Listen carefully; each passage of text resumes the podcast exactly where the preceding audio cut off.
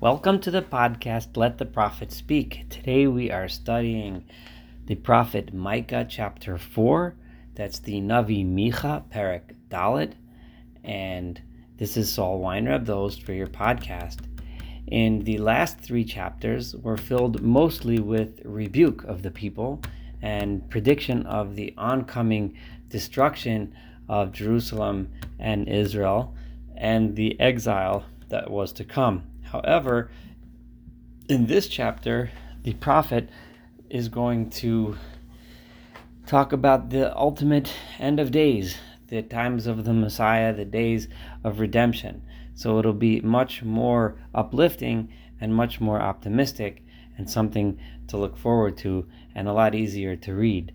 However, he does also bounce a little back and forth between then and now, then and now, which we'll see in a moment. So let's start with verse 1. The um the first several verses really speak for themselves. Uh, don't need much commentary, but a little bit here and there I will add a few points. And it will be in the end of days or in the days to come. The mountain upon which the house of God rests will be a, a nachon means something that stands tall, something that stands strong upon uh, the heights of the mountains, the tops of the mountains. And it shall be higher up than all of the high places of the world. Um, it, this presumably means metaphorically as opposed to literally, as Jerusalem is not the highest mountain in the world, but the highest in a spiritual and in the sense that the world looks up to it. V'noharu olav amim. And the nations, or nations, many nations, will stream towards it and come to it. This language is extremely familiar to us from the language that we had in Isaiah as well, who described it similarly. And the key here is is that Micah is making a point that the nations of the world are going to all look to the mountain of God, to the temple of God, to God Himself as a leader, a, a world with singular purpose. V'halchu goyim rabim, and many, many nations will go. V'amru, and they will say, Lechu v'na'ale el har. Let us go, and let us go up to the mountain of God. It will not just be a place for Israel, but it will be a place for many nations of the world to come. All of those nations that are willing to to um, humble themselves before God. Be el Beis Yaakov. Let us go to the house of the God of Jacob, because they recognize that the mission of the Jewish people, which always has been and always will be, to bring this message to the entire world, they um, they will they will learn and get that message, and they will all join together in His worship. Bidrachav, and when we go, He will teach us. The, the God will teach us. The people of Jacob will teach us midrachav from His ways, how to act, how to live in el and we will go in His paths, and we will see in the following chapters what this means the paths of God. Kimitzion Teitze Torah.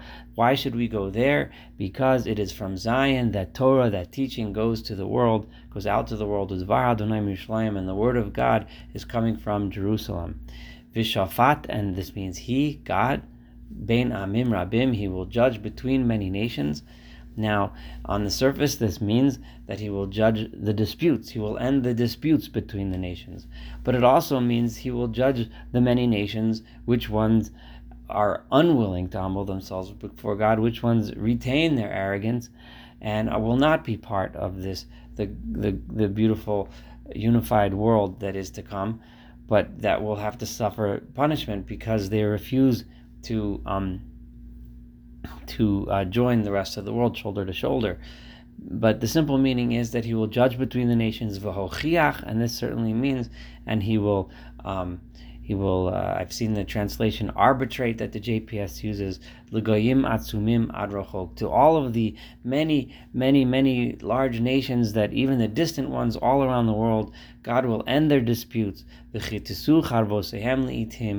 And since there's no more disputes, there's no more reason to fight, no more reason to have wars, so they can beat their swords They can take their swords and make them into uh, plowshares, sehem, and their spears, limaz meirot. They can use them into hooks that are used for, for pruning trees. No longer will they need weapons. They will just need tools to um, to uh, raise produce. Lo yisugoyel goy One nation will no longer raise a sword to the other nation. V'lo yilmudun od milchama. There will be no longer any need to learn the the um the uh, the skills of war. V'yashvu ish tachat gafno, and each man will be able to sit and and Uh, beneath his grapevine v'tachat so and underneath his fig tree v'ein macharid, and he will have nothing to be afraid of. This reminds us of what Micah said in chapter two, verse two, where he said v'chamdu sados v'gazalu. In the days of, of evil, in the bad times, in the times that Micah was speaking, people were afraid in their own field because the, the wealthy, the powerful would steal the fields away from others. They would see someone has a nice vineyard, they would figure out a way to steal it from them. But now, ein macharid, there is no fear anymore person can sit in his own field and enjoy the fruits of his labor without having to worry that it will be stolen from him. Why? Because it is the mouth of God that says this. It is God who put this prophecy in my mouth, who told me this. Therefore, I can say with confidence that this is what will happen.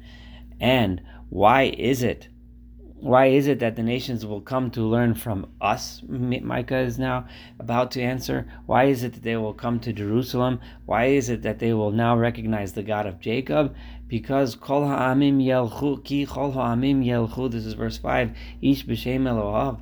Because now and for all of history, all of these nations are going, each one having his own God each the, this one worships this one, this worships that one, and that leads to arguments over my God is better than your God, my ideas are better than your ideas, my way of life is better than your way of life, and that leads to war. However, va'anachnu, that when they learn in the future of the singular one and only God, we uh, Nelech b'shem Adonai Eloheinu olam va'ed. We will always go only by the name of the Lord our God Therefore, and it is this that the people will recognize that this God is a God that is forever, that has always been and will always be, will never change. And once they recognize this, and then the world will have one singular purpose, there will no longer be reason to fight with each other. Verse 6 Bayom Hahu on that day, this is again referring to the day in the future. Noam Adonai, so says God. So now the prophet is quoting God's words.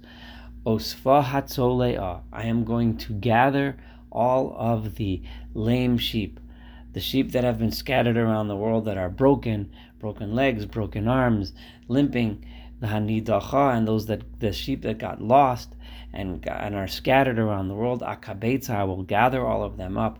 Asher hareosi, and those all of those to whom I have I have treated in a in a um, in a uh, difficult way uh, people, all of those that I, that I've caused them to have so much suffering, God says, I'm going to gather all of them up and bring them all back. This is what God says. The the the comparison between the people of Israel and sheep, especially specifically in reference to the uh, future times, is something that shows up many times throughout the Torah. I'm just going to quote one of the most famous in Isaiah and Yeshayahu 40, um, chapter 40, uh, when he's also talking about the time in the future, uh, just, like one, Isaiah compares God to a roe edro, a shepherd of his flock. He will pasture his flock, bizra'oyi kabet tilaim, and with his arm he will gather the lambs, uh, and carry them and so on. This again over there we see the same kind of imagery of God gathering the lost sheep. There's some there's other places, but I, I just uh, brought that one.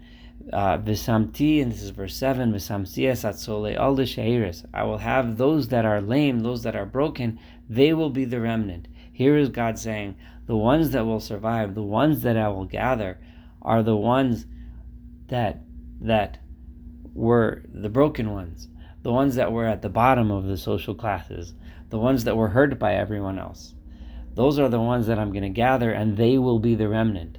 The ones that were arrogant, the ones that oppressed others, they're not going to be among the remnant. They are going to be punished. And those that that have been um, been uh, um, uh, thrown out, those that have been rejected, they will become a powerful nation. And God will rule upon them, Bihar Zion, on the mountain of Zion, Me'atav Yad Olam, from now, and this now here presumably means now meaning the time that he's envisioning. And since he is envisioning that time in his mind, or rather in this this speech and this prophecy, that is the now and forever, for all time. The ata and you. This is verse eight. So uh, we have a um, reference here to Migdal Eder, uh, and you Migdal Eder. Now we're familiar with uh, there's, there's a whole bunch of different translations for what Migdal Eder means. Uh, one translation is Migdal Eder is, uh, and this is Rashi, looks at it as the mm. strength of Israel. And that is um, the strength of Israel, meaning uh, Migdal Eder, Migdal meaning the strength. Another translation, a way to look at it, Rashi has a second understanding that it could be a reference to the Beit Hamikdash, to the temple. Um, the there's a, uh, looks at this Migdal Eder as, and he translated as a reference to Jerusalem, the city of Jerusalem. The Radak looks at it as Migdal, meaning the tower of of David, the tower of David, um, eh, meaning the fortress of David that protected uh, the city of Jerusalem. Uh, we also know Migdal Eder has a place. It's actually a place name which shows up in in Genesis 35. Um, it's mentioned as a place name there, and also in the Mishnah in Tractate Shekalim, it also refers to Migdal Eder as a place somewhere in the vicinity of Jerusalem. So eh, we can pick and choose whichever understanding you mean. The if it is a place name, it's kind of odd as to why Micha would choose this place name. To choose Jerusalem or Zion, that makes sense. That's the capital. That's the city where the temple was, and so on. But to choose a random place doesn't seem doesn't fit the the context here that well. Um, you know why pick that place over any other place? uh, which is why all of those other um, uh, commentaries translate the words as opposed to using it as just a simple place name as a noun. So viata and you migdal eder, the um, the uh, uh, the tower of, of, of Jerusalem, the the uh, which is how I'm going to translate it. Ophel bat Zion. The Ophel is translated by most of the authorities as another word for for a uh, for a strong um, um, either like a watchtower or a tall fortress of sorts. Ophel Bat Zion, the fortress, I'll call it, of Bat Zion, of the daughter of Zion.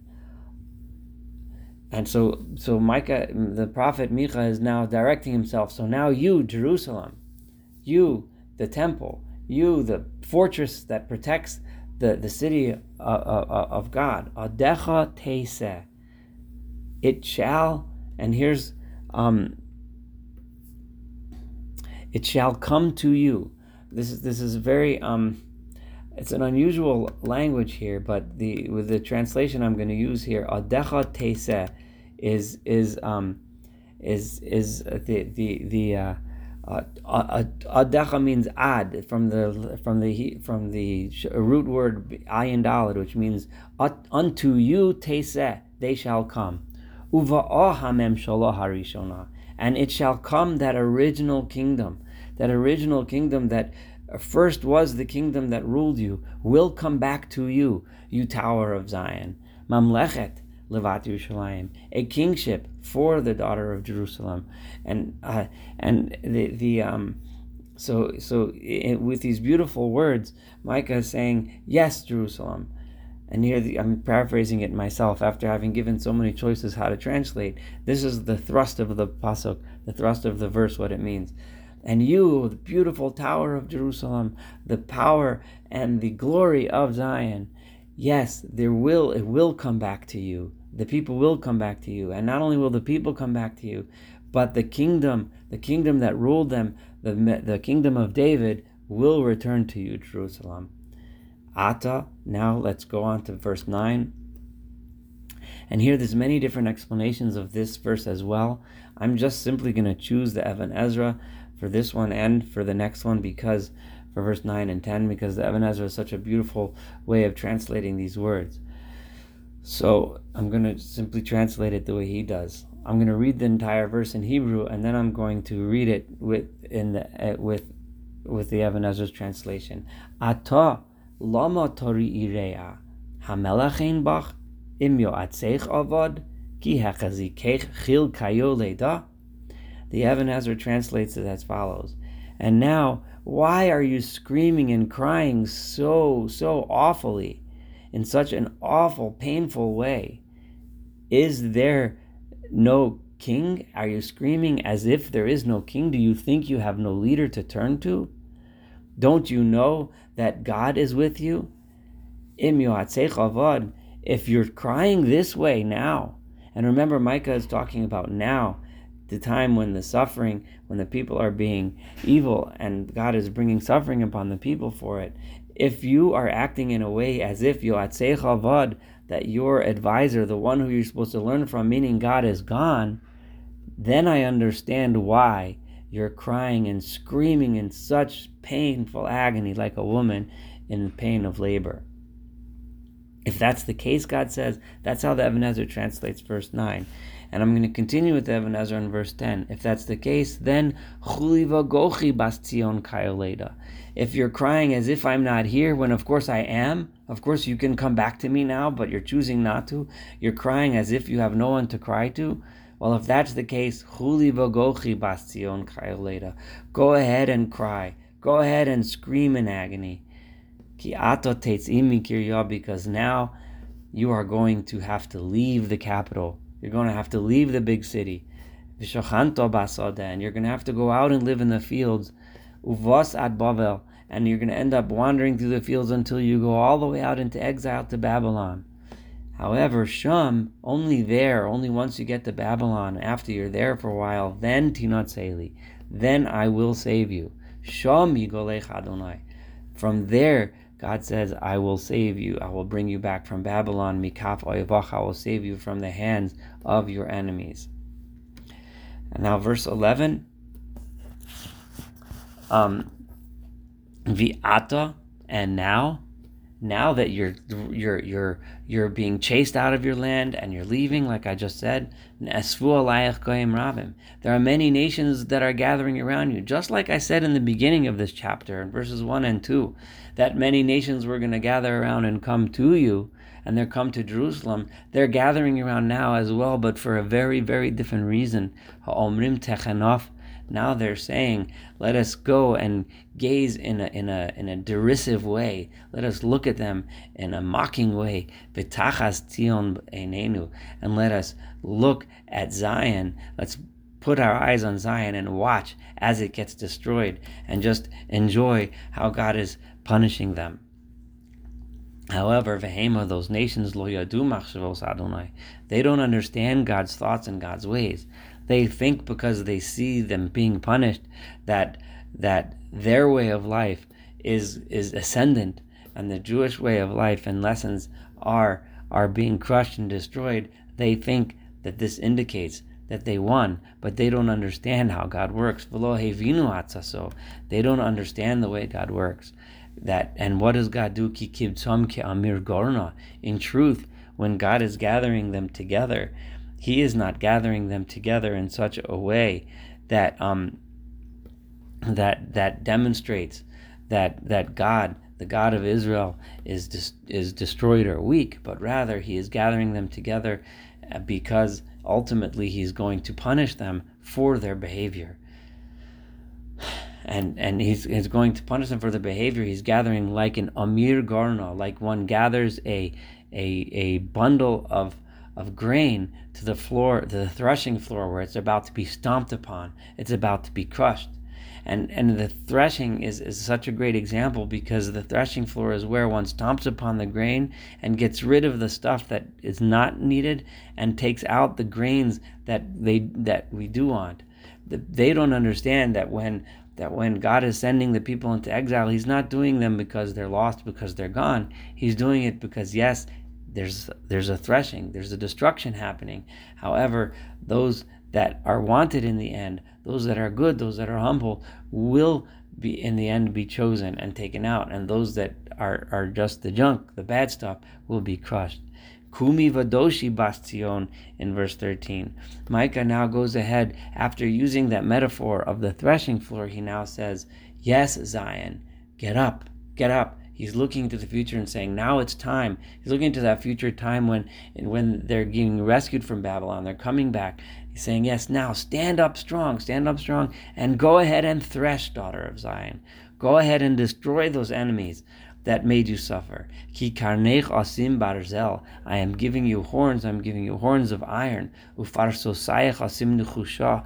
I'm giving you strong hooves like hooves of copper. Vahadikos amim rabhim. Go ahead and crush all of those many nations that made you suffer.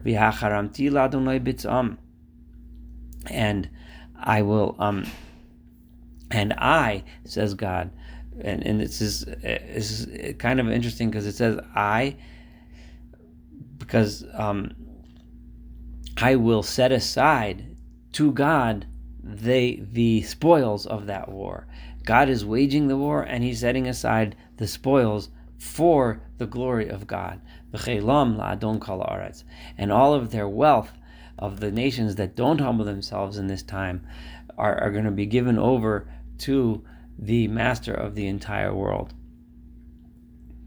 Um, now, this next verse, verse 14, which is the last verse of the chapter, is extremely difficult to translate and understand I am going to mention several different ways that it can be um, that it can be read.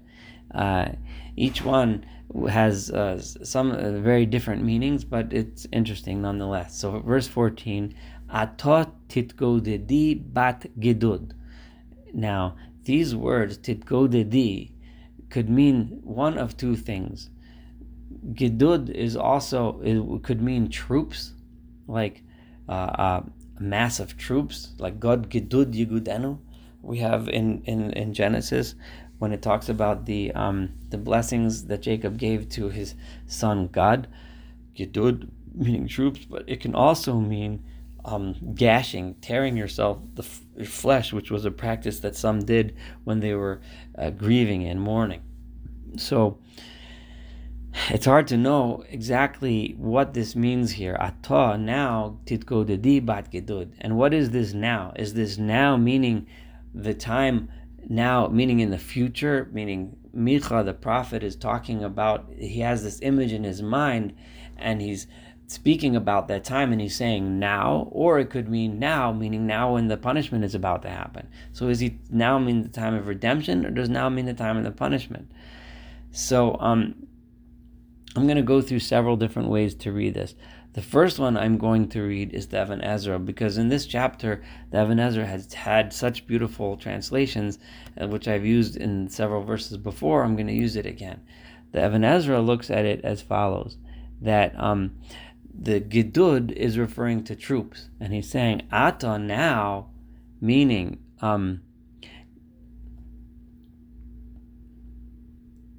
uh, meaning the time in the future, right? Okay, and he's saying, go ahead and gather around. He's looking at the time of future, and this is kind of a, in a mocking way. Go ahead and gather around all of your troops and soldiers, all of you. Motzor som aleinu, go ahead and place a siege upon us. All of you, bashevet yaku alalechi, all of you who went ahead and mocked us back then, when we were running from Jerusalem, et hashofet Yisrael, those of you who took sticks and smacked in the face with sticks, our leaders, our judges, go ahead, go ahead and gather around. And then the obvious conclusion to that is because let's you're going to see soon what's going to happen next, which is going to be in chapter 5 that we are going to be redeemed and we're going to beat you. So then, uh, you know, we meaning the Jewish people and God. So Atotit go to Dibat Kedud is really is, is mocking them, saying, Go ahead, gather around and do that. That's how the Even Ezra reads this verse.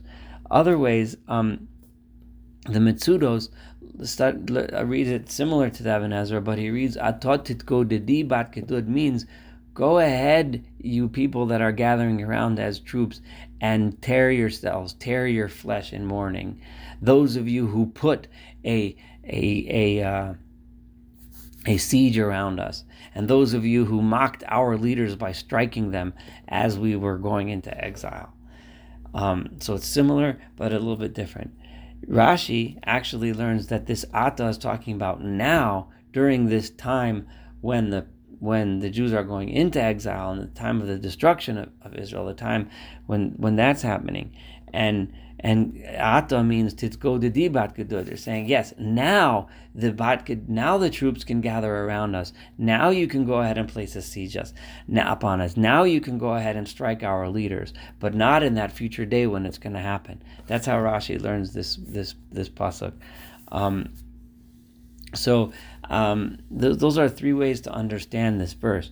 But the general sense of the chapter ends up is really the same no matter how we read this last pasuk, and that is that yes, now the nations are gathering around the people of Israel. Now the nations are gathering around and making the people of Israel suffer for what happened. However, once the after the exile, there then God will save them. God will bring them back, and God will reestablish the kingdom of Israel which he is going to uh, begin the next chapter 5 with. Thank you so much for uh, studying chapter 4 together. Looking forward to studying chapter 5 together as well.